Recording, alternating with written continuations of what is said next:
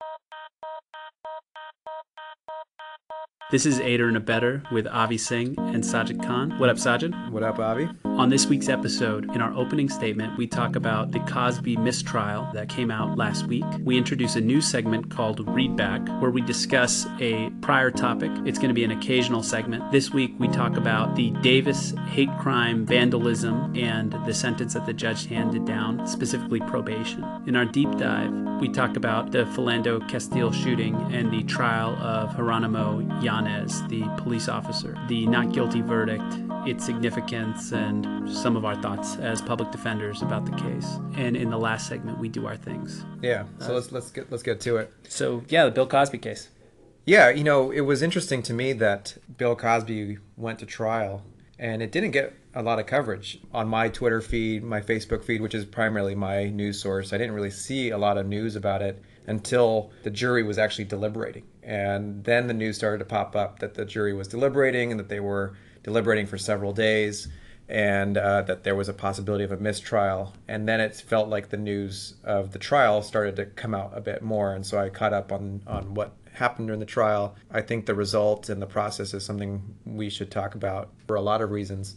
One of the things that we have heard about Bill Cosby is that from a from a court of public opinion perspective, it appeared as if he had already been convicted. Yeah, his of, name is synonymous with sexual assault now. Yeah, um, you know the voluminous number of women that had come forward saying that Bill Cosby had uh, assaulted him, assaulted them over several years, but there was no trial. Because, we knew that there were settlements. Yeah. We knew that there were non-disclosure agreements, and we knew that the statute of limitations on a lot of these claims had passed. Right, but it appears that this particular alleged victim, her claims fell within certain statute limitations in Pennsylvania, so it permitted the prosecution to be able to charge Bill Cosby and bring him to trial, which is what uh, happened in this case. And what ultimately occurred is that the jury couldn't reach a unanimous verdict. I think it's one of the misconceptions about about criminal trials for a lot of people that all it takes is one to be found not guilty, but that's not true. For a verdict, uh, it has to be unanimous one way or the other. So it has to be 12, all 12 agreeing that the prosecution has proved the case beyond a reasonable doubt, or all 12 agreeing that the person has been found not guilty because the prosecution hasn't met their burden. But here we had a hung jury, and the judge was keeping this jury out for several days, which brought back some really bad memories for me. Do you ever ha- yeah. have, you, have you had judges keep your juries out even though they're saying they're deadlocked? Yeah, I've had the experience. I've, I've never had something go this long. You know, the judge has to make a call uh, when a jury says we can't reach a verdict. Right. And the question is, is is that final? You know, are, is this inability to reach a verdict settled? Yeah. Will anything assist you in reaching a verdict? Will pretending that you have the opposite opinion? Uh, will reading more transcripts? Will uh, having more argument? Yeah. Like there's all kinds of tools. They're not great. You know, more jury instructions more readback of testimony and more talk from the attorneys. Will that help you reach a verdict? Right. Here are some suggestions for you about how to reach a verdict to be successful, as some courts call it, which is very frustrating. Very problematic, yeah. Uh, because it suggests that not reaching a verdict is some sort of failure. Right. Uh, two people can go into a room, and you're entitled to the individual judgment of, of those two people. You know, you're entitled to the individual judgment of those 12 people. And so, if the individual judgment of 11 people is guilty and the individual judgment of one is not guilty, then that's just what it is. Yeah. It's just a it's not a success it's not a failure I, and i'm very sympathetic when the jury after you know the attorneys do all their work and the jury after you know two hours says we can't reach a verdict you right. know it's you know just we we are agreeing to disagree right now i understand when a judge will say okay go back in you know try a little harder right uh, sometimes it's after a couple days yeah you know maybe two days three days but in this case this jury they were deliberating on some days 12 hours a day for several days when they come to you after 40 hours of deliberation and say we can't reach a verdict. It seems like they've done what they can do. Yeah. You know, without without me knowing more about kind of the inside nitty gritty, it seems like 40 hours of deliberating is a good time to call it. But he didn't. The judge sent them back in. Right and then and, they're kind of captives, you know. Yeah, that's that's the concern that I've had in prior trials of mine, where I've had juries come back to a judge and say, "Hey, we're deadlocked. We've tried the best we can. We've we've done everything we can, but we're not going to be able to reach a verdict in this case." And for judges to kind of disrespect that that uh, the autonomy of the jury and their and their thoughtfulness and their maturity, and by sending them back, ultimately, I've I've had the concern that the jury will then not reach a decision because of what has actually been proven or not proven during the trial, but will reach a verdict because they think either implicitly or explicitly that their only way out of that jury room is to reach a verdict. And typically, in my experience, that works against us and works against our clients because I've had two trials where I've had healthy jury splits of like 9 3, 8 4. We didn't know which way they were going. Judges have sent those juries back over my objection, and these were after several days of, of deliberations. And then those juries both, both came back guilty on my on my guy. So three to four people kind of miraculously, but not so miraculously, uh, decided to flip their votes after they had been kind of holding steadfast for several days. And so this uh, Cosby judge, it, it was scaring me that that this jury would be would be feeling pressure to reach a verdict because the judge wasn't letting them go. That's not what we want from our justice system. We don't want ju- juries making decisions based on time pressures or based on uh, coercion from a judge or from the bench that, like you said, that a verdict is successful whereas a hung jury is unsuccessful, or that their only way home is is by reaching a verdict. That kind of smacks against our notions of of due process and jur- and the autonomy of juries. Yeah, you you never want a jury making a decision based on something other than the facts and the, the law. law. Right. That that's the I mean that's what it has to be for this to work out. And we say that as defense attorneys, that means the presumption of innocence, the burden of proof, how to interpret evidence, you know, all the rules that are well settled plus the evidence. And when you get a circumstance, a situation where you could have the jury deciding not based on the facts of the law, but on the situation of their deliberations, right you know you you get a very it's a very dangerous position to be in i yeah. mean it's one of the reasons why friday afternoons as the start of jury deliberation are sometimes you know scary because it's like okay well if they, we just deliberate for let's let's get it done before the weekend. Let's finish it so before the weekend. come back next week, right? Yeah, that's not a decision that's based on the facts or the law. It's based on something else, the yeah. situation. And so, um, yeah, it's it, it, was interesting reading. The New York Times surveyed a bunch of criminal law experts to talk about you know what their takes were mm-hmm. and one of the uh, people, a prosecutor who handled the Jerry Sandusky case, he really had a frustrating take for me. One of the jury questions during their deliberation that I think we should talk about is, you know, it was almost, it was getting close to the end of the deliberations, or, you know, it was over 40 hours, and the jury sends a question What does reasonable doubt mean? Mm-hmm. Yeah.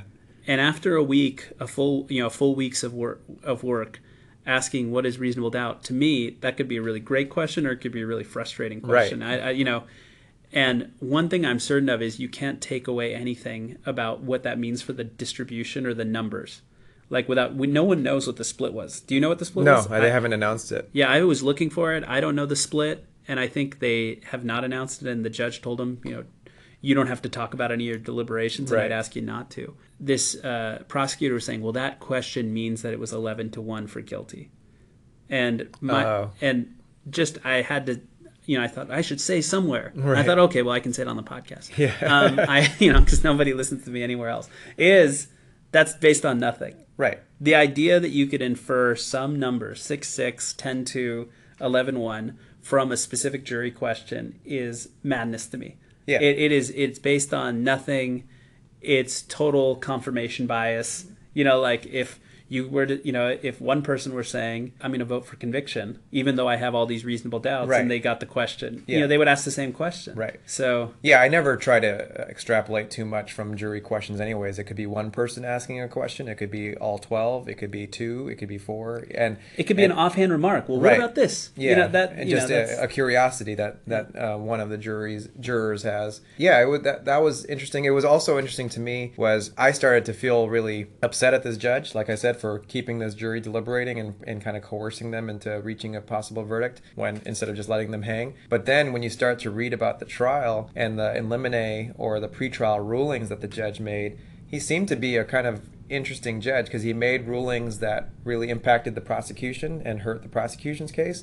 And then he made rulings that helped, I'm sorry, hurt Bill Cosby's case too. He ruled uh, to only allow one other woman to come in and testify about her alleged prior uh, sexual assault at the hands of Bill Cosby and excluded um, many, many others. Like that, over 10. That were potentially willing to come in and testify as essentially prior, prior bad acts against Bill Cosby. On the flip side, you were mentioning that he, the judge, kept out uh, a witness who would have testified that the alleged victim in this case had made some sort of statement. Can you talk about that? Yeah, so the judge excluded a coworker of the alleged victim. She worked at Temple University.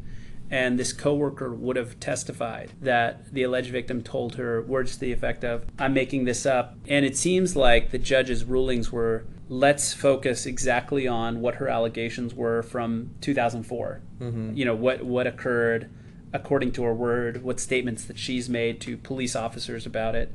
Let's not go full into 12 other women coming forward yeah. to testify against Cosby to focus it. So that same type of reasoning would say, well, let's not look at the alleged victim in this case's statements to other people, but that seems much more direct to me uh, as you know if I'm trying a case and I have any witness who's going to testify under oath that the victim in the case, the alleged victim, admitted to making things up. Yeah. I'm I might be structuring my entire defense around that witness. Right.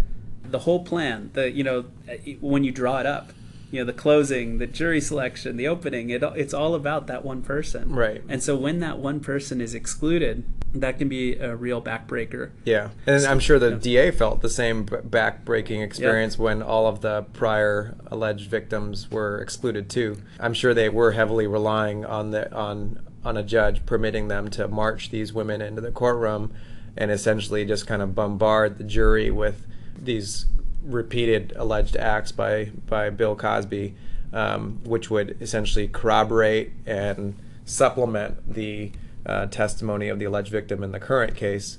Yeah, they'd um, be able to say it's not a he said she said. It's right. a he said she said she said she said right. she said she said. Right? Yeah. Like that. That is a really powerful argument, especially if the method of committing the crime right. is the same. You know, it's more than just he's a bad guy, he's a criminal. You know, other crimes evidence is really dangerous. Like if you have a person who's committed uh, robberies and is then accused of stealing from a grocery store. Right. Sometimes it's difficult for a jury to hear, oh, this guy's a robber and a thief. Yeah, so even if there's not good evidence, let's convict him. He's done it before. He must have done it again. That's exactly what our evidence codes typically preclude. But in certain cases and with certain exceptions, prior bad act evidence is allowed. In California, it's allowed in sexual assault cases and domestic violence cases, they've essentially carved out an exception for those things. Or where, like you said, where that prior bad act is used to show that, like a modus, op- an MO for a particular type of uh, behavior or prove identity or knowledge or something like that. Um, but so was, to this judge's credit, he seemed like a mixed bag judge. He was kind of, he was kind of ruling in a lot of different ways uh, for for both sides.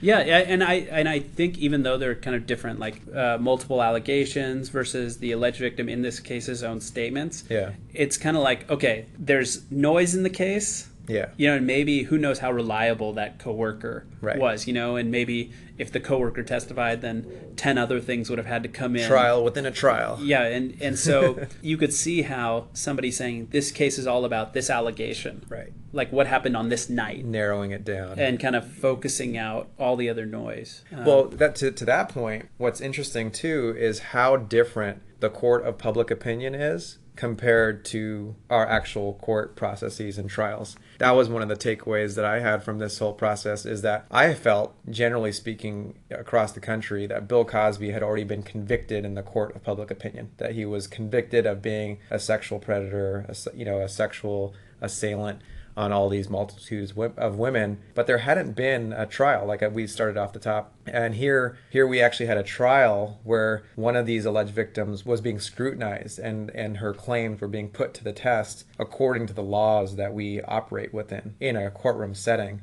and how different it is and how much higher of a threshold there is in a courtroom setting than there is in the court, court yeah. of public opinion. Uh, ultimately, 12 jurors did not believe beyond a reasonable doubt that Mr. Cosby committed this crime. It doesn't mean he didn't do it.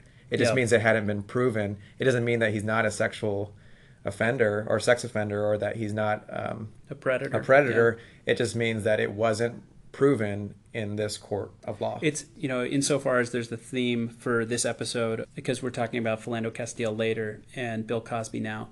One thing that we've talked about is the significance of verdicts. Yeah. So the significance of not guilties, the significance of guilties, and the significance of mistrials. What meaning to take yeah, from them, right? Yeah, what, what do they mean? And one of the things that we've been uh, noticing is well, if Bill Cosby is convicted, then that means something for people who are victims of sexual violence. Right. But then if he's acquitted or if it's a mistrial, then that means the opposite. Right. Or you know that that, that that this sends a message that alleged victims of sexual violence are not to be are not being taken seriously or that they are being vilified instead of being supported. and and I think that we want to push back against that. Yeah. We want to push back against that because a trial is 12 random people selected from the community, two attorneys or more, attorneys of random quality. The facts are collected by police officers in the course of imperfect investigations.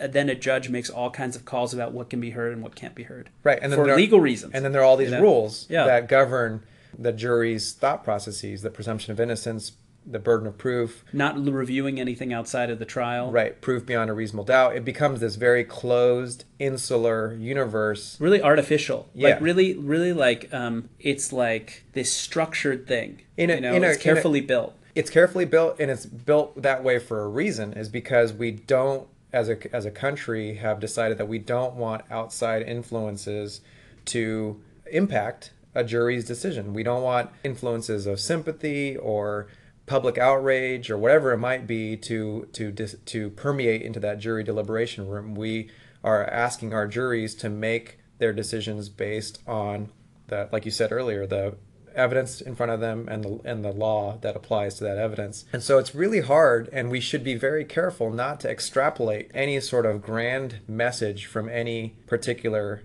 jury verdict. And so when when people or pundits say that because Bill Cosby was had a hung jury that this somehow sends a message that sexual assault victims are not taken seriously by this country or if he had been convicted that that sends a message that sexual violence is now been is now condemned because Bill Cosby got convicted. It doesn't it doesn't hold weight. All these all these outcomes mean is did the prosecution prove their case or did they not? And that's ultimately what it comes down to. That's what I argue to juries in my cases. I, I tell them you know when you vote not guilty in this case it doesn't mean that you are that you are condoning sexual assault or murder or a stabbing or a robbery or whatever pain that an alleged victim suffered. All it means is that the prosecution didn't prove their case beyond a reasonable doubt. There's no grander message. Not sending a message to anybody. You're just holding the prosecution to their burden of proof. And on the flip side the da can argue the same thing when they if they if they're asking a jury to convict our clients they can argue you know their verdict doesn't mean that our client's a bad person that uh, our client uh, didn't have a bad childhood or whatever it might be. It's not sending a message about his humanity. All it's saying is that they've proven their case beyond a reasonable doubt. Simple as that. All set. Woo, woo, woo. Records on records, on why don't we do our first chicka chicka woo, woo, doo. oh wait i can't do a reversing sound. Rewind. That's a read back. So we're not gonna we're not gonna do this every episode, obviously, but there are gonna be times as we are now a uh, more frequently recorded podcast where some of our takes or some of the topics that we talk about uh, come back up, and uh, so we wanted to introduce this uh, segment called Read Back, where we talk about uh, kind of look back on something. So last week there was a sentencing in Yolo County, which is where UC Davis, uh, Yeah. the city of Davis, is located in California. A sentencing of a woman who we discussed at an earlier pod. She had committed a vandalism at a mosque uh, in the city of Davis. She had done all kinds of searches indicating terroristic type inclinations in terms of mass violence. allegiances to or like uh, uh, admiration for Dylann Roof and and some uh, exploration of, of mass murder and killing of people, things like that. And so she's been held. Uh, we've talked a little bit about the case, but she was sentenced last week. The sentence that she received was eight months county jail. She received five years of formal felony probation. Uh, she received, as part of her probation, intensive psychological treatment, and she's also submitted to a restorative justice program where there'll be some structured effort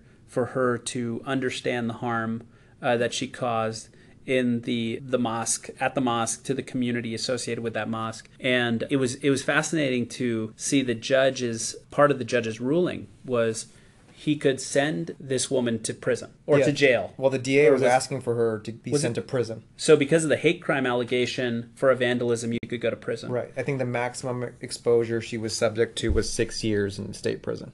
So let's let's back up a second. Second. Um, so just for for everyone's purposes, what Miss her name is Lauren Kirk Coelho, and she got arrested back in in February and has been held in custody from February until her sentencing date, which essentially amounted to about four months of custody time. Uh, she had pled guilty or no contest to all the charges that she was charged with the vandalism, uh, desecration of a mosque or a holy place with these hate crime enhancements, and essentially entered an open plea where the judge would decide what her sentence would be. There were no promises being made to her about what the outcome would be.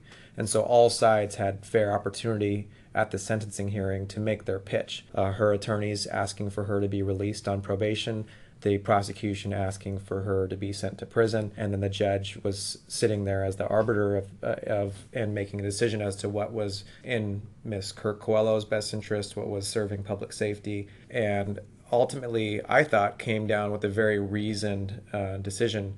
And part of the uh, sentence that she received was eight months in county jails, which which meant that she had already served her time. She got ordered released that day, which was last Friday. Uh, she had been ordered to pay full restitution to the mosque, which she had already paid for. Her family must have helped her, or she might have had some funds. There's also a stay away order from the mosque, community service, psychological counseling. She also was ordered not, uh, she's not permitted to be on social media for five years, which is a pretty significant thing when we think about how significant social media is to all of our lives, whether it be LinkedIn or Facebook or Twitter, our ability to connect with family, friends, get a job. Um, connect with the community, uh, that she's not going to be able to have that uh, resource as part of her life for the next five years.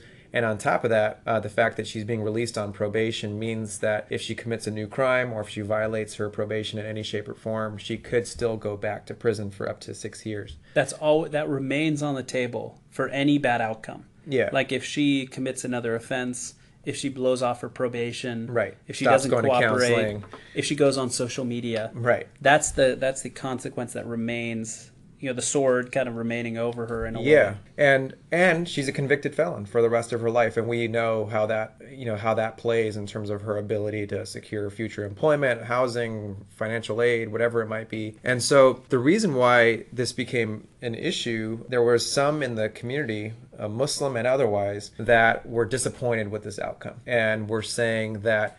Uh, Miss Kirk Coelho should have gotten more time. Well, there was the DA that was asking for prison time, and there was Muslim community members and people in the Sacramento greater area, including a columnist from the Sacramento Bee, who believed that uh, she should have gotten more time, whether it be a year in county jail or being sent to prison. And that's where my my uh, kind of spidey sense got raised, and I got pretty frustrated, especially with the, me being Muslim, especially with some of the Muslim leadership that were that were voicing this call for more jail time. So I started engaging these Facebook debates online a little bit, and some of the folks said, "Well, you don't live here in Davis, and you don't have kids that go to the, the mosque, and what are we going to tell them?"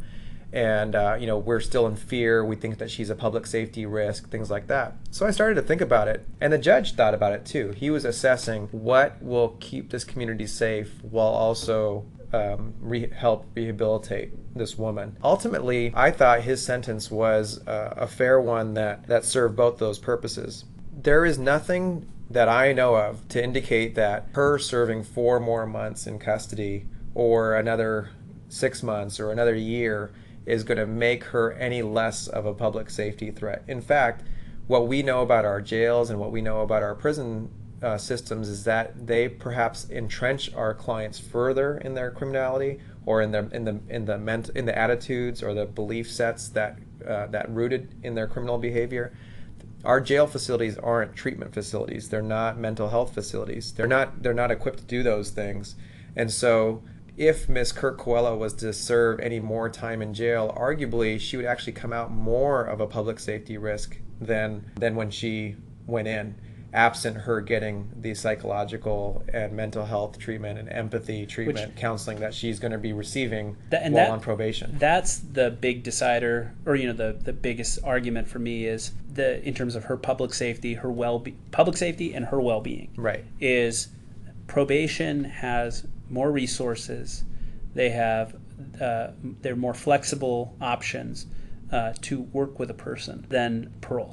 Yeah. So if you have a court that has supervision, so probation has six year maximum as the strong deterrent, you know, in terms Yeah. of motivating a person to comply with the requirements. But they also have people who have mental health training. They sometimes will have a mental health court in California associated with the supervision. There are options that probation has that parole doesn't have. Yeah. So when you're thinking about how do we get this person into a position where she can uh, successfully contribute to the community, not engage in any of this destructive behavior, having her on probation is better for her and better for the community. Like Yeah. there's no question. And so then eight months or one year, Right. you know, is it is she and should we feel that this is a bad outcome if she gets out after four months of incarceration or after six months of incarceration? Like we might not like that those we might not like that parole doesn't have the resources to work treatment, and that's a conversation to have about maybe our parole should have better resources for reentry. They Yeah. should, uh, but probation right now absolutely does for a person who has a uh, bipolar disorder to work with that person Yeah. and who has extensive community ties kind of in a position to succeed and so the dangerousness like she, she there is no question that the judge i think said something like there's not she's getting out Yeah. She's not going to stay in forever. she's getting out So what are we what are we going to do to help her and protect the community when she gets out? that's the question Yeah. that i mean that's that's the question Yeah. and that captures the punishment you know that's appropriate for Right. uh, her conduct which is really harmful conduct Yeah, and, and, and that's the other thing is that one of the thing one of the, one of the other arguments that people were making um, were was what kind of message are we sending about the conduct? We are essentially saying that if you vandalize a mosque, you'll go home free, which was that was completely bogus yeah. in the sense that she doesn't get to go home free, like we just said.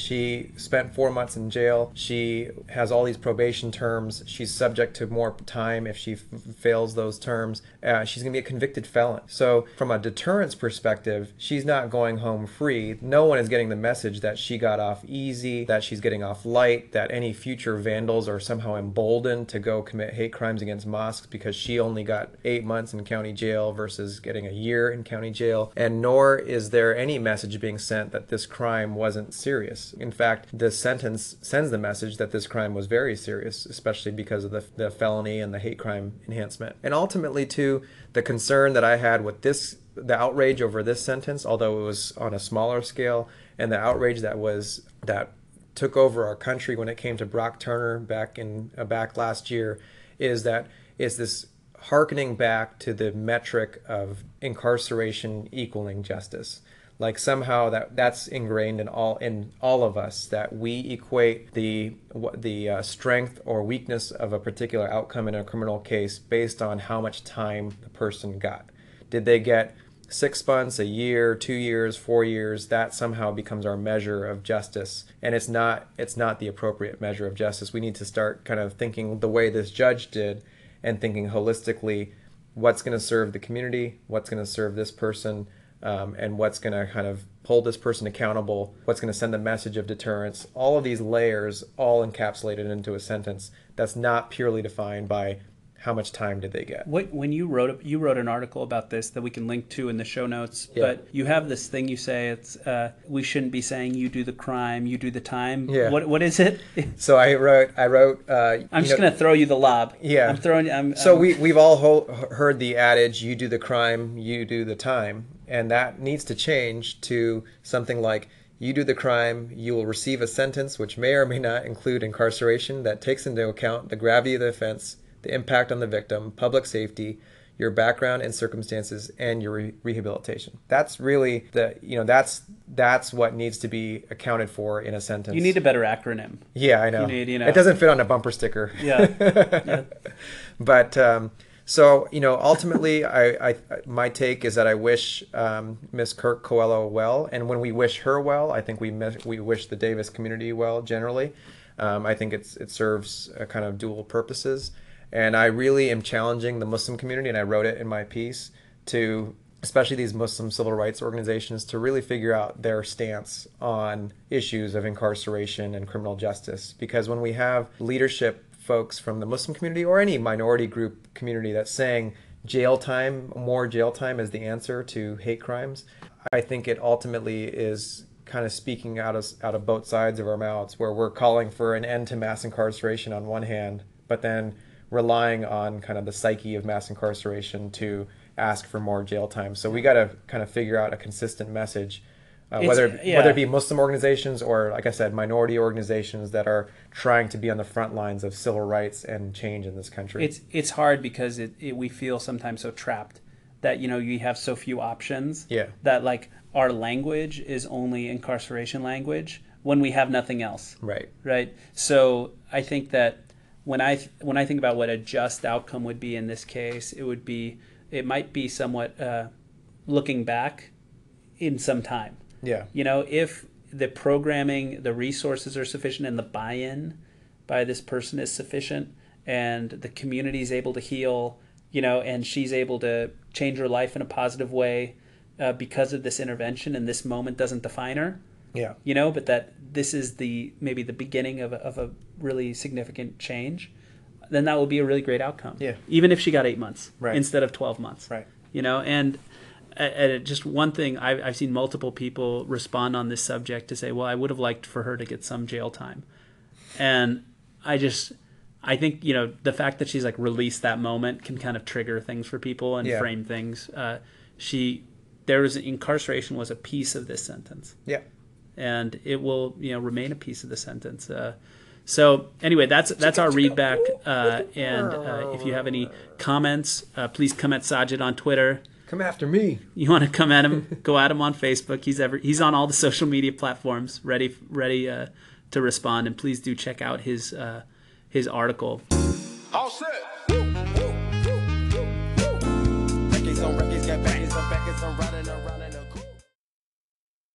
In this week's deep dive, we talk about the shooting of Philando Castile by Officer Jeronimo Yanez. Officer Yanez was prosecuted and he was acquitted of manslaughter associated with the killing.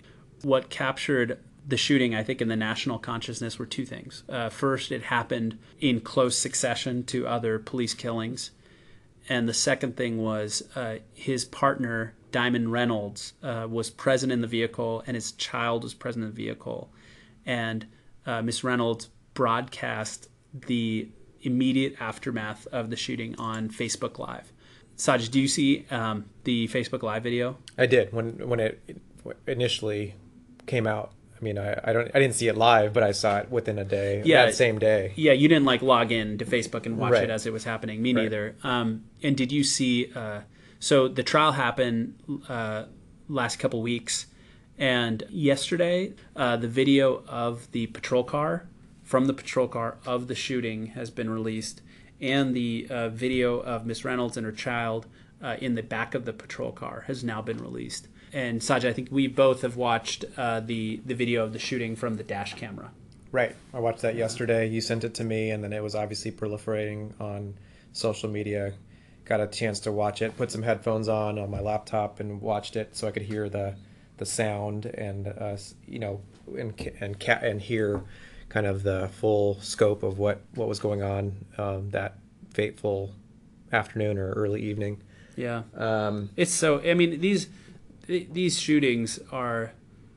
I mean, we we look at them. We you know kind of we we watch these shootings happen, and, and you feel uh, like so many different things. We as public defenders who represent people who are uh, many times detained for no reason, arrested for reasons that are questionable. You see people, a person who looks just like your client. Yeah. You know, a person pulled over for nothing significant right. for BS reasons, you know, because Yeah. his nose is shaped a certain way that might make him look like a robbery suspect, and then that person being killed. That's that's one part of this for us. It, it raises so many other factors. I mean, you've heard us on this podcast talk about the burden of proof and the presumption of innocence and how it's important for juries to make decisions based on the law and the evidence. And then and also we've talked about not guilties. Not guilty. Sometimes we come away really energized from them, uh, you know, in this way that's kind of unusual. Right. But then you have a trial happen with an officer. So officers are on trial for harm they committed against people who are kind of we associate with our client population. Yeah. People pulled over for no reason. Right. Yeah, so I, I wrote a blog post to try to unpack these thoughts because so many thoughts were floating through my head over the weekend after the verdict, um, where Officer Yanez was found not guilty, and I was just trying to process like what I was feeling because there was this confluence of pain and sadness, but also um, from a public defender perspective, thinking about what it would be like to represent Officer Yanez at that trial, um, what our approach would be, why the case was a strong case or a weak case for, for the defense, why it was a strong or weak case for the prosecution. My initial takeaway as we started off is just that you know, rest in peace, Philando Castile. It's just, Yeah. it's ultimately so tragic. There's no reason why he is dead today. There's no good reason, no good reason for it. And in particular, what's really troubling as we think about this incident is the fact that he should never have been pulled over in the first place. From a legal perspective, the officer had grounds to pull him over, but from I, you know I don't I don't trust those grounds or I don't I just don't feel I don't feel comfortable with those grounds because ultimately this officer was engaging in a form of racial profiling. Actually, it's kind of a classic version of racial profiling. He sees a black man driving and believes that this black man because of the shape of his nose somehow fits the description of a robbery suspect. That in and of itself would never hold up in court for uh, permitting this type of stop. It's not enough to establish reasonable suspicion that Philando Castile was in fact that robbery suspect. But the cop was able to see that Philando Castile's brake lights or one of his tail lights was out and essentially was permitted and sanctioned by law. The United States Supreme Court had said in this case called Whren uh, that um, that permits a police officer to pull someone over, even if their reason is truly based in racial, racially motiv- motivated or racial animus or racial profiling. If they're able to kind of come up with or articulate some uh, kind of objective, neutral reason, like a broken taillight, for pulling that car over, they're allowed to do so. And so that's what permitted this officer to pull this car over. That's what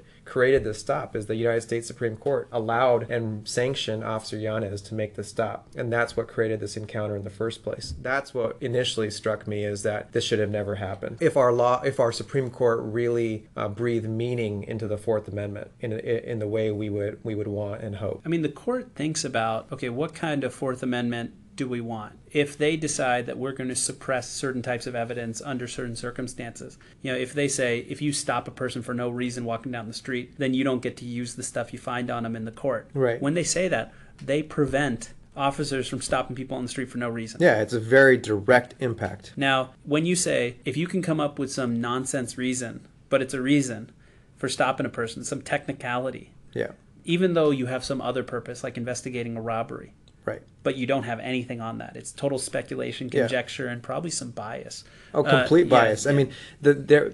I mean, just to interject Yeah. here. Sorry, Yanez, Officer Yanez. I don't believe from my, my review was able to articulate anything more about Philando Castile other than his being a black male with this alleged wide set nose. Yeah. And nothing more about his hair, about his body type, about his um, his tattoos, any other descriptors, the car, nothing. Completely bare bones description Nothing about his that he was relying upon, which was either explicitly or implicitly based on Well, it's racialized on, lang- I mean, it's- it's- on on race. It's it's yeah, looking at nose shape and and its association with Right. race as a thing. Yeah. You know, so a black man with a nose a certain shape Right. is so thin it shouldn't even qualify. and whether he could even see something like that Yeah. from his vantage point is is is uh, likely very impossible. and But- but our court, as you've said, has made that acceptable. right. And so it because it's what if it was just the guy had the nose, then that's not good enough for a stop. No. And if it's not good enough for a stop, then the officer wouldn't have done the stop. You know, if they're Right. operating It would never like have as, happened. as a rational police officer. Right. Right. Which is what we have to assume. Because you know we're just not able to assume he would have gone rogue or whatever. Right.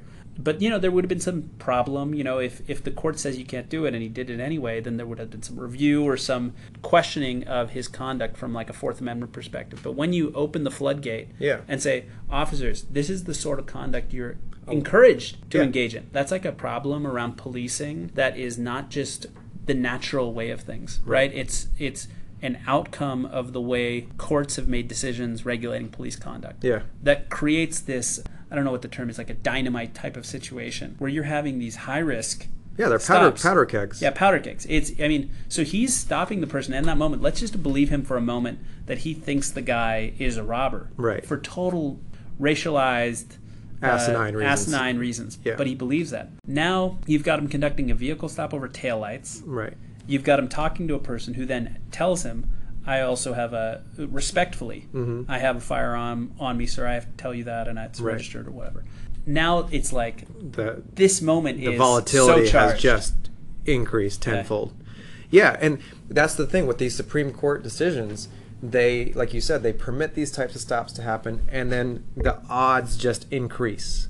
The more stops, the more possibilities there are that these stops will result in some some sort of powder keg uh, exploding. You know, more often that you, and then you have not only that, you have these police officers who are operating in this culture of of essentially being uniformed warriors uh, out in our communities. You know, they have the gun on their on their on their side. They are they feel like they're in war zones. They feel like they're they're they're always at in danger, and then they are essentially conditioned to not treat someone like Philando Castile as a fellow community member, but instead treating them as a suspect or seeing see, uh, seeing them from the outset of that type of encounter as a potential danger. the threat to my life is happening all the time Right. and that and that is a truly felt threat like that's a truly experienced threat by these these officers, officers, yeah. but mr castile he had nothing to do with that That he suffered, that he ultimately he, he- he died had- because he didn't of. contribute to that Right. you know we have to, we have a lot to unpack with this but one of the things that i just came away from it with is this is it's such a tragedy and there's the question of what should have happened in the criminal court Right. and you know what evidence was considered and that stuff and then there's just the question of what could he have done what could philando castile have done in that circumstance if we're in a world where he could not have come away legally possessing a gun and surviving Yeah.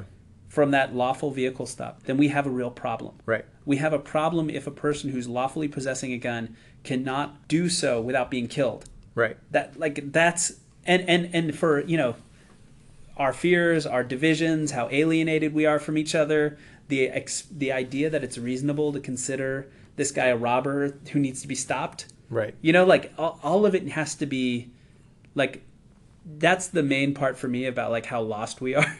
like you know, well, we are lost we are, because yeah. we, we are at we are at sea in the sense of like I said these dynamics. It's like this us versus them dynamic. These police officers are out. You know, they're like they're perceiving dangerousness. The community members are perceiving dangerousness from the cops. It's this is really.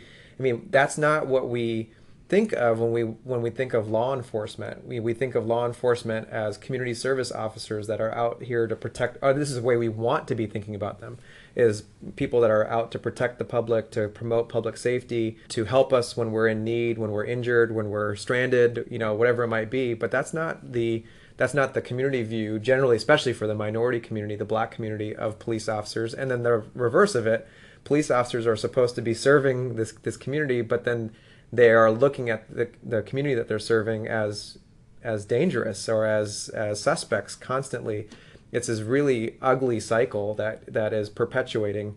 Yeah. And I um, one of the things one of the solutions that I've read about is reorienting who we hire as our police officers. You know, instead of hiring the combative, the aggressive, the kind of the the brawny, uh, instead uh, seeking to hire police officers that have uh, empathy, that are compassionate, that are kind, um, seeking those types of qualities as opposed to qualities of the ones that I just stated, um, because we can start to peel back these divides that create these powder kegs that that happen in this case. And who's put in? Who's assigned a training position? Right. Mm-hmm. Like who's made a field training officer? Who's made a promoted to sergeant? Right. You know who is able to succeed? Right. Like how are you evaluated? Yeah. Are you evaluated based on numbers of arrests or cases closed? Are you evaluated based on if you're able to not escalate a situation? Yeah, yeah, and Like, getting if- getting yeah. commended for de-escalating a situation, um, Yeah. getting you know things like that. And the other thing too is reevaluating. And I think this is in the context of our Supreme Court discussion and our case law discussion is reevaluating from a legal perspective and also from a police officer perspective, from these department guidelines, what they should be doing. What are their what are they asked to do? Are they asked to go hunt down or or seek out or unearth alleged criminal activity, or are they being asked to be more responsive to discrete calls?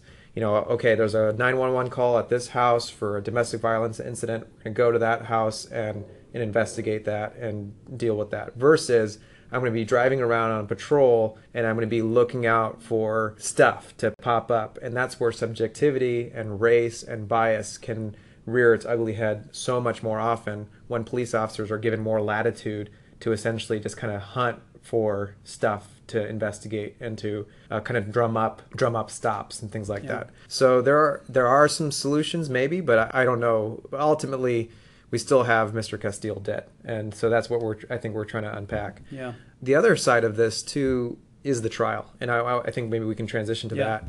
There are so many people, especially now that they've seen this dash cam video, that are saying, "What jury could have seen this video and acquitted Officer Yanez? How could this have happened? You know, this is a complete miscarriage of justice." And so I started to analyze it from a public defender perspective, and maybe we can engage in that for a second.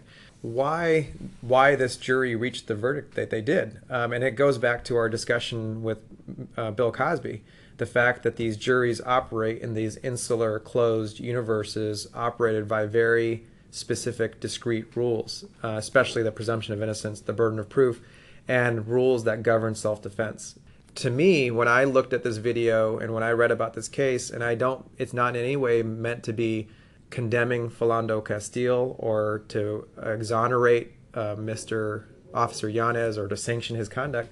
But from a defense perspective, this was a pretty strong case going into the trial for Officer Yanez, and it was a pretty challenging prosecution for the for against him. Would, would you agree? Disagree? So there are a number of things. Uh, just to start, with, so this is like a self-defense type case. it's it's yeah. You know, it's- square squarely There's no question that he uh, that Yanez killed Philando Castile. Right. No question about that.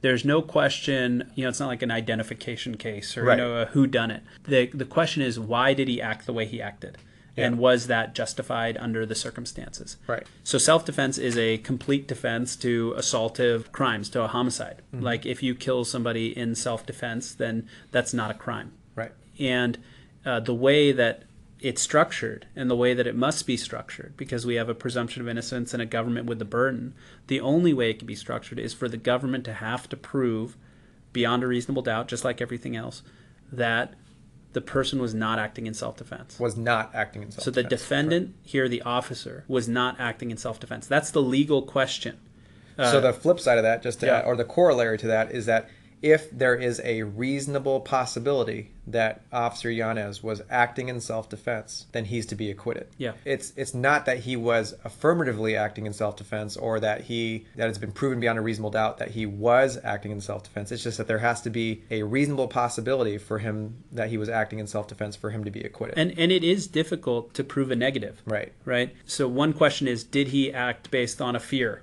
Yeah.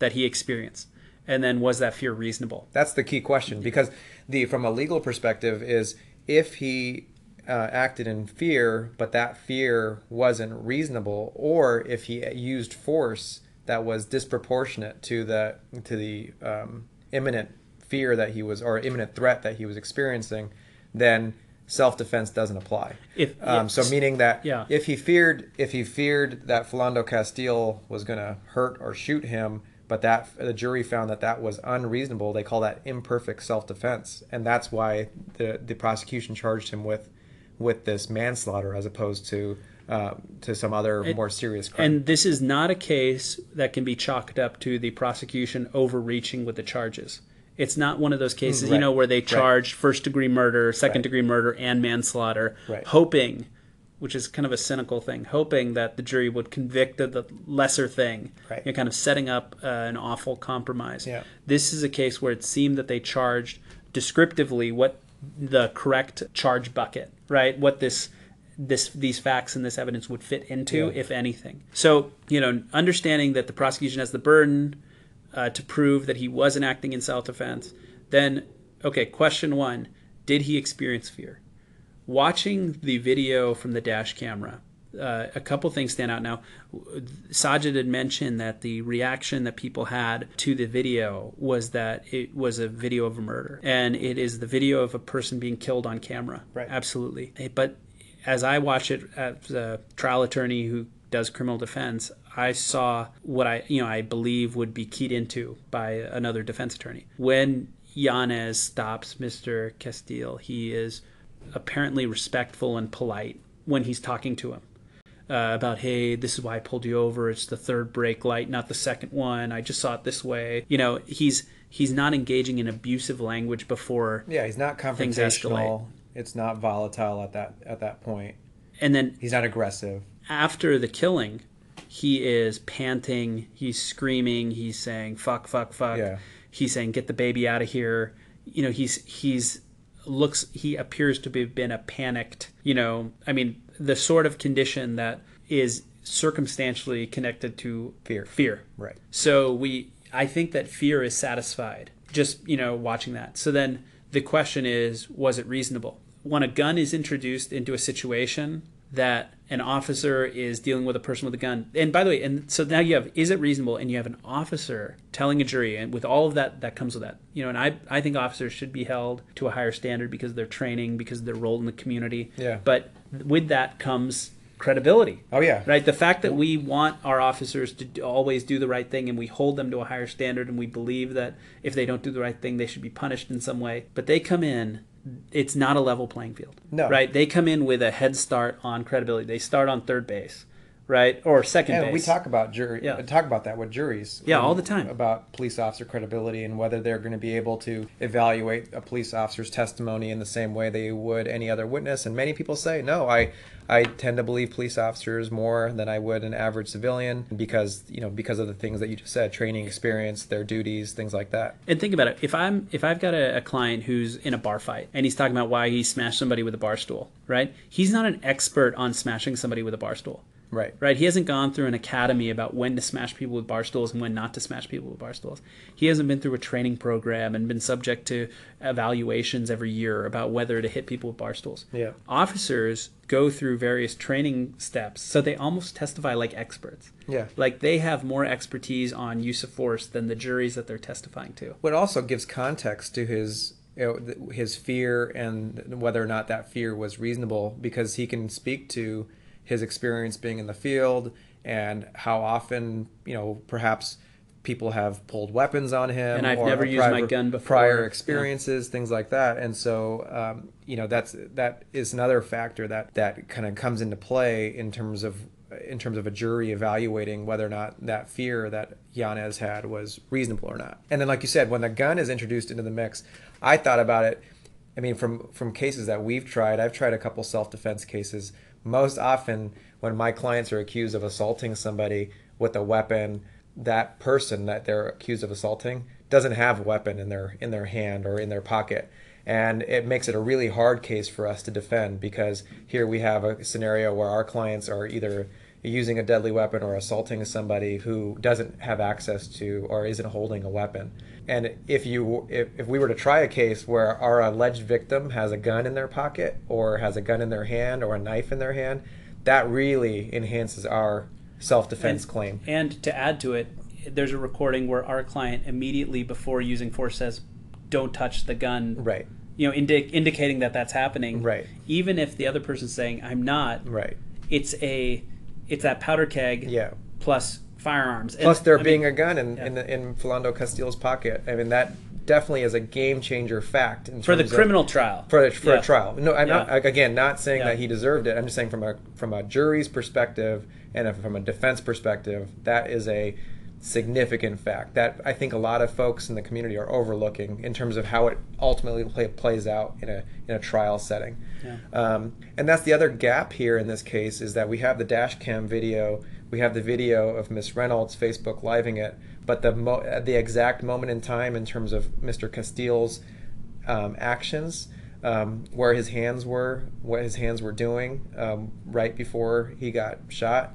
We don't have video of It's- that. And so it's really based on the testimony of Miss Reynolds and then the testimony of Officer uh, Yanez to to fill in that gap. It does really feel though like if you have an officer tell a person, "Give me some information that's routinely in a pocket, like your license," Right. and that person gives you the disclosure, "Oh, just so you know, I, I have a weapon," as he should. He, I mean, he, he does everything he should do, Right. right? And then so he's complying with the request. This officer escalated things. I mean, you know, there's the trial. You know what we would say if we were handling the criminal trial, and then there's just just the tragic escalation. Right. You know, like, I mean, I, I think about reasonableness, right? And like, was what the officer did reasonable? He's perceiving this threat based on a suspect, a suspect in a robbery Right. that we've already debunked, Yeah. right? Was that fear reasonable or unreasonable? Yeah. He is, but it's actually felt. Yeah. He is shooting his gun into a car with a little kid in it. Right. Like, shooting into a car, moving or otherwise, is really problematic. Shooting into a car with a small child in it Yeah. is is I mean he got fired after he was acquitted. Like Right. the moment he got acquitted, he then got fired. Which- and that seems correct to me. Yeah. Because of all of the things we're talking about. Well, that kind of goes to another point here is that we have this this jury verdict. All it means, like we talked about with Bill Cosby, is all it means is that the prosecution to this jury, to these 12 people within this universe of the jury instructions and the presumption of innocence, self defense instructions, the prosecution didn't prove their case beyond a reasonable doubt. That's what it means. Um, it doesn't mean that Officer Yanez was in the right or that what he did he should do again or that we're valid that the jury is validating what he did or that Philando Castile should, could have done anything differently or that he deserved to die. Um, so again, it kind of goes back to our discussion that we had about Bill Cosby. We have to be very careful about taking any grander, greater message out of this out of this outcome. Um, and just because Officer Yanez was not found criminally responsible doesn't mean that he's not morally responsible for the killing of a fellow human being that shouldn't have been killed. Doesn't mean that he's not going to be held civilly responsible because that's a lower standard of proof.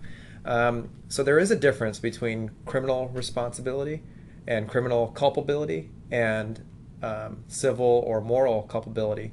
And um, ultimately, I think that's where that's uh, something that needs to be recognized by the greater community that um, just because Officer Yanez was found not guilty doesn't mean that he was in the right. It doesn't mean that he's not morally or civilly uh, culpable for what he did to uh, Philando Castile. Yeah, it, it's it's the it's the same point we talked about. It's a verdict is a, a discrete question that's informed by all kinds of factors, like which twelve jurors were selected. Yeah. You know, which what the attorneys were able to do, and and uh, you know this is the point where, well, if the you know roles were reversed, you know, and uh, or somehow, you know, why does the officer get the acquitted? Obviously, the officer was going to get acquitted. yeah, And we want that. The answer is not to make a lower burden of proof. Right. The answer is not to have a, uh, like a civil, like a lawsuit standard for criminal cases because they're too serious.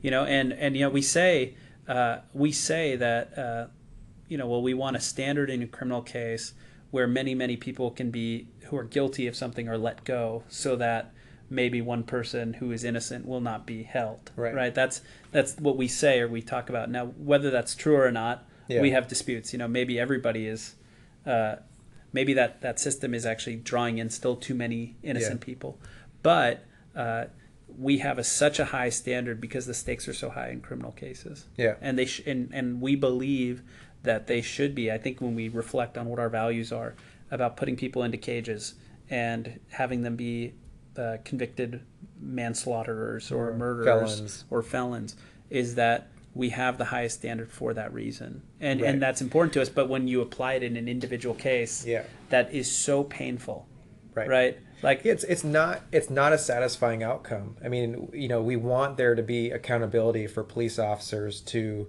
uh, who kill and who brutalize and racially profile. We want there to be accountability when when our clients or people like our clients or uh, people from uh, minority and impoverished backgrounds are assaulted and brutalized. Uh, so this is not a satisfying outcome in that sense uh, because we we as a community are so many in our community attached uh, that accountability to this verdict. Um, Yeah. And they feel like this police officer is not being held accountable because he was found uh, not guilty. But again, it doesn't mean that we should then ratchet down and say that uh, the standards should go lower because ultimately, when we ratchet down those standards, then those standards end up, those ratcheted down standards get applied to our clients who then won't benefit from the same presumption of innocence and burden of proof and proof beyond a reasonable doubt standards that were in play in Officer Yeah. Yanez's trial. I do agree that within this closed universe, there is so much room for our subconscious and conscious biases to come into play in terms of Officer Yanez benefiting from his badge and from his uniform and the credibility that we as a community put into those uh, items, those his uniform and the badge, and then him benefiting from the degradation and demonization of black men generally in our community as violent, as thugs, as how that made his conduct more reasonable. more reasonable. We're starting to take the top off of those myths. You know, Philando Castile being humanized as this beautiful school worker who touched the lives of so many kids. Officer Yanez uh, doing what he did and reminding people that police officers are They're human. beings Yeah. and that they make mistakes and that black people, black men are not all violent criminals, that they are fathers, that they're they're school workers and and so I think that the next trial perhaps where the same kind of people are pitted up against each other, maybe those same biases won't be as in play as they Yeah. as they may have been. We don't know how they were in play in in uh, Officer Yanez's trial. the circumstances that lead an officer to think he's in such grave fatal danger when a person is doing exactly what they should be doing Right. you could tell that Philando Castile had been given the talk by somebody in his life Yeah. right Well, he'd Which been is- stopped forty something times, which, right? which is that you know just be respectful just um, comply and everything's going to be okay but you're going to be held to a higher standard than other people you're going to be stopped for no other you know for reasons that don't apply to other people you're going to be unfairly singled out and when that happens just be respectful Yeah. and then the talk that he had you know obviously had been given and was carrying out didn't work Didn't work. Yeah. and so, you know, the idea that that maybe maybe some officers from this, you know, think think twice before using deadly force Right. when confronted with this type of situation. You know, that that could save somebody in the future. Right. And you know, th- then in the criminal trial, these trials, while they're based on rules, they still operate as some kind of marketplace for ideas, right? It used to be acceptable to make certain claims in domestic violence cases or in cases involving consent. You know, there are ideas that are we would think really backwards now. Right, right. We would think that they're wrong. You know that oh well, uh, the woman would leave or something. Yeah. You know, or or in the area of, of sexual violence, you know, ideas about consent. You know, no means yes or whatever. Those incorrect and kind of pernicious ideas used to make their way into courtrooms Right. right and we used to be acceptable ideas and it takes a process of kind of social evolution and kind of values Mm, yeah. changing like just like ideas about punishment Right. about community values ideas in criminal courts are going to change like what is acceptable what's reasonable Yeah. What's reasonable fear under these circumstances? yeah, what what is implicit in the kind of narrative that Jeronimo and Yanez is telling that maybe is acceptable in this trial, maybe won't be acceptable in the future. And, Right. and if it's not acceptable, maybe then it won't happen. Yeah. You know, that's the whole point. Yeah, it's not like- about yeah, I mean, very it's, true. It's not about you know, well then they'll get a lesser, right? Or right. or you know, some evidence will be inadmissible, but maybe, maybe, maybe uh, it won't happen. Yeah. And, and I mean, one thing I watched, and I, and I I think that yeah, so I I watched it. I felt very um, I was just really sad. I, I watched because I'm not that optimistic, you know, because I, I saw this small girl who's you know no bigger than my own kid Yeah. telling her mom. So Diamond Reynolds was cuffed in the back of the patrol car, and her she says, "Fuck." She, you know, she's just totally exasperated, just Sure. shocked. She's in shock. And her daughter, who's like three, you know, little little small kid, says, like, you know, mommy, don't cuss or don't swear. I don't want you to be shooted. Yeah. It's heartbreaking. It's the saddest thing I've ever. I mean, I, I don't think like this is that young girl. I'm now thinking about her, and I'm thinking about what kind of relationship does she have with police officers and with the state. Yeah. It's so awful. It Yeah. feels so bad. Um, so I, I agree with your uh, how we kick this off in terms of rest in peace, Philando Castile. And, Yeah. Rest and, in you peace. know, And uh, yeah, to definitely all- thinking about his. involved. Think definitely thinking about his daughter, um, and hoping. hoping it's so for the sad. best. Yeah. Yeah. All right. Well, uh, I think we've dived deep enough. Yeah. And uh, if you'd like to uh, talk to us about this or share your own thoughts, we'd love to hear it. Please email us at aiderandabettor at gmail.com or come at us on Twitter. Why don't we take a quick break and come back and do our things? All set. Records on records, got backers on backers, I'm riding around in a. All right, we're back. Let's do our thing. Sajid, what do you got? On a lighter note, Warriors second championship in three years. You know, who would have thunk that, that this day would ever come? Like to not only win one championship, but two in three years. Pretty awesome. My thing is uh, Warriors championship 2017. KD came to play. This doesn't mean as much as the 2015 championship. to First me, one, yeah. yeah. Because I was the first, and it was it felt like it was more organic, but it's still pretty sweet, and it definitely uh, was a is a nice distraction um, to all this heaviness that we've been talking about. Absolutely. It is total escape. So I appreciate appreciate the Dubs, appreciate being in the Bay Area uh, during this pretty amazing time. That's my thing. Yeah, my my thing is an interesting case that came out through the Supreme Court last week. Uh, the Supreme Court ruled uh, there was a, a law in the state of North Carolina, Hmm, yeah, and the law said that if you're a registered sex offender, uh, you can't go on any website that you know children to go on. So a guy who is a convicted sex offender posted on Facebook about how traffic court sucked, which is like a very common tweet or you know Facebook type post, and then he wound up getting prosecuted for, Oh, for violating, violating that law terms, yeah. because kids can go on Facebook, and so his post about traffic court led to a conviction, and the Supreme Court overturned uh, that state law because it was infringing on free speech expression. It was Yeah. it was overbroad. Kind of, it's kind of interesting to think how these laws that make a lot of sense. We don't want people to prey upon, you know, go to places where kids are in order to take advantage of them. Saying traffic court sucks yeah, seems to be like a pretty common type of experience for everybody, Right. even people who have certain convictions. So uh, their ability to vent about it on Facebook has been uh, restored. Validated. Yeah.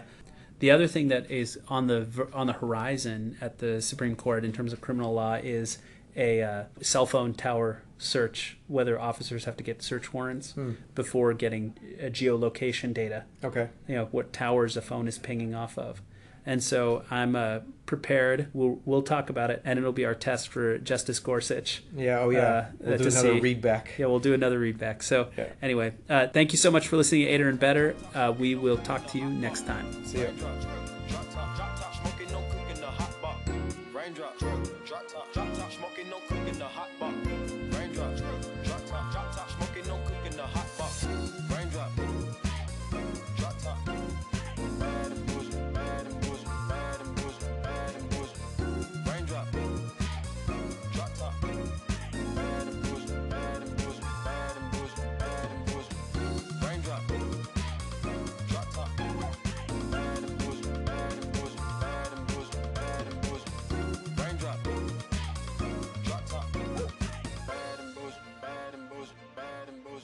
Adam Bozeman.